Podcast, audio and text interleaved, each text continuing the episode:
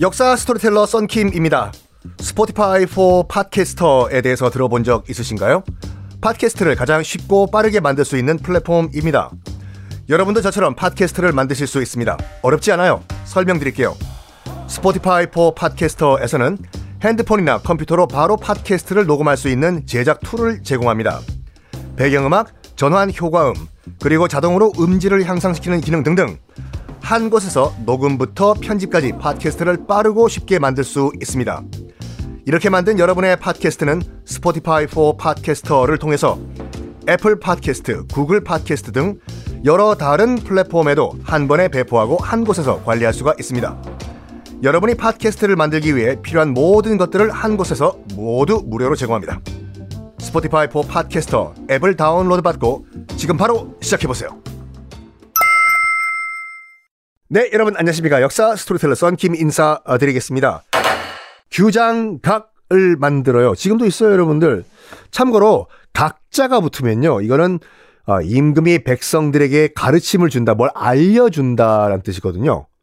각이 붙으면은 휴장각, 지혜를 알려준다. 보신각, 시간을 알려준다. 이런 식으로. 책들을 갖고 와요. 중국이든 어디든 막 그러면 그 책을 관리할 수 있는 학자들과 사서들이 필요하겠죠. 그 핑계로, 그 핑계로 정조는 어, 단파 싸움에 휘둘리지 않은 신진 브레인들을 모아요. 모아가지고 자기 세력을 만듭니다. 그러니까 자기가 통치할 수 있는 새로운 정치 철학을 만들어라.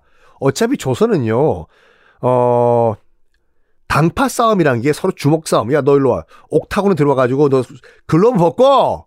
야, 서로 깨무는 거 없다? 어? 서로 케이오 쓰러지면 이기는 거다가 아니라 당파 싸움은 기본적으로 말빨이에요. 말싸움. 논리 싸움이요. 맞아요. 선조 때부터 시작됐던 그 당파 싸움은 다 말싸움이에요. 말싸움이요. 그러면 말싸움을 잘하기 위해서는 머리 든 게 많아야 돼요. 그래서 정조는 자기 통치의 정당성과 정통성을 세우기 위해 가지고 신진 브레인들을 모으기 시작합니다. 왜? 규장각에 있는 책 관리를 시킨다는 명분으로. 그러면서 새로운 브레인들이 들어오는데 가장 먼저 들어온 인물이 누구냐? 정조하면 누구 생각납니까? 맞습니다. 다산 정약용이죠. 다산 정약용 선생도 이렇게 규장각 학자 사서로 들어오게 됩니다. 어, 정조는 곧 다산 정약용이고 정약용은 곧 정조예요. 뗄래 뗄 수가 없어요.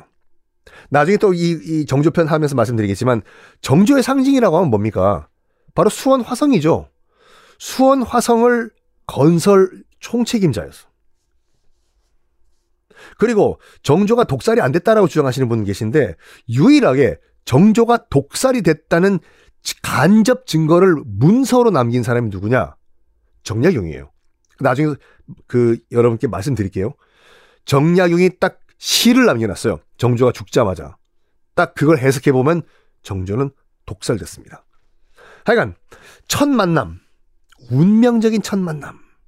야, 남자끼리 만나도 이렇게 찌리찌리 통할까 여러분들? 언제 만났냐면요. 어, 비정기 과거 시험이 한 번 있었어요. 과거 시험이요.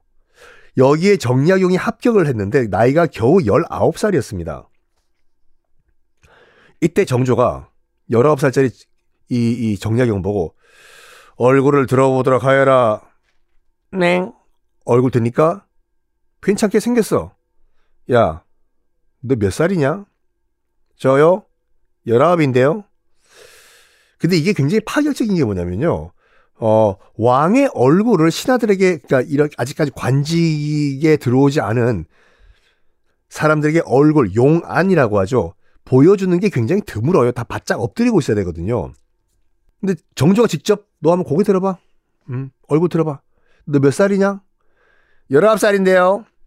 딱 보니까 19살이라. 어? 딱 보니까 사도세자가 죽은 그해 태어났어요. 정약용이. 어허, 우리 아버님이 돌아가신, 뒤주에서 돌아가신 그 해에 태어났구나.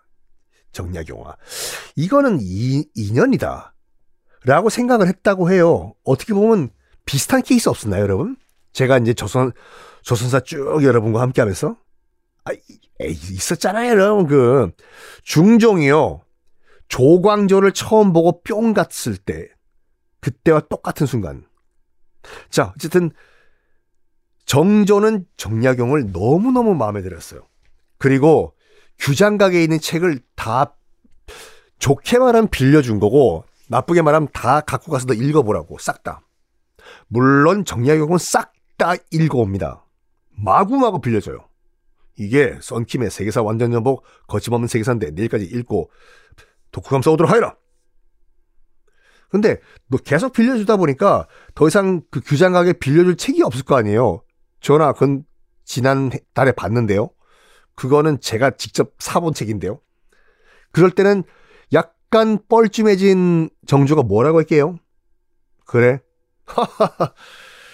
야경이 네가 이 책들을 다 봤다 이거지?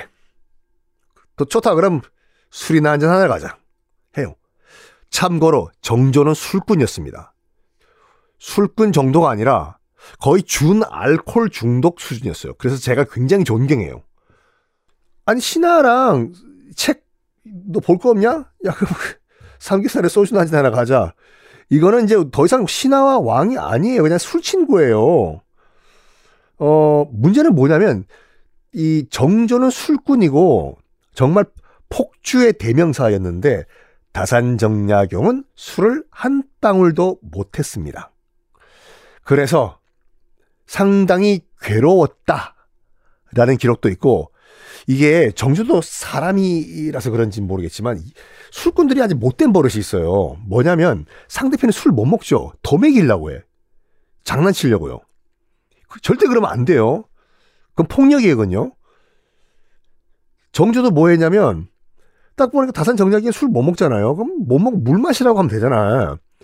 놀리고 싶은 거예요. 아, 괴롭히고 싶은 거예요, 그냥. 그래서 옥으로, 옥으로 된 필통이 있어요. 그, 붓 꽂는 거. 크죠? 붓 다 뺀 다음에 거기 술을 가득 따릅니다. 정약용 완샷. 어명이에요. 완샷 해야 돼요. 매일 매일 매일 매일 겔포스를 달고 살면서 술병을 달고 갤갤갤 거렸다고 하지요. 자, 그러면 이 정조는 왜 이렇게 다산 정약용을 좋아했을까? 왜냐? 당파를 떠나가지고 순수하게 학문을 하는 이 친구 원칙을 무슨 일이 있어도 원칙을 지킬 거라라고 생각을 했어요. 그러면서 뭘 시켰냐? 다음 시간에 공개하겠습니다.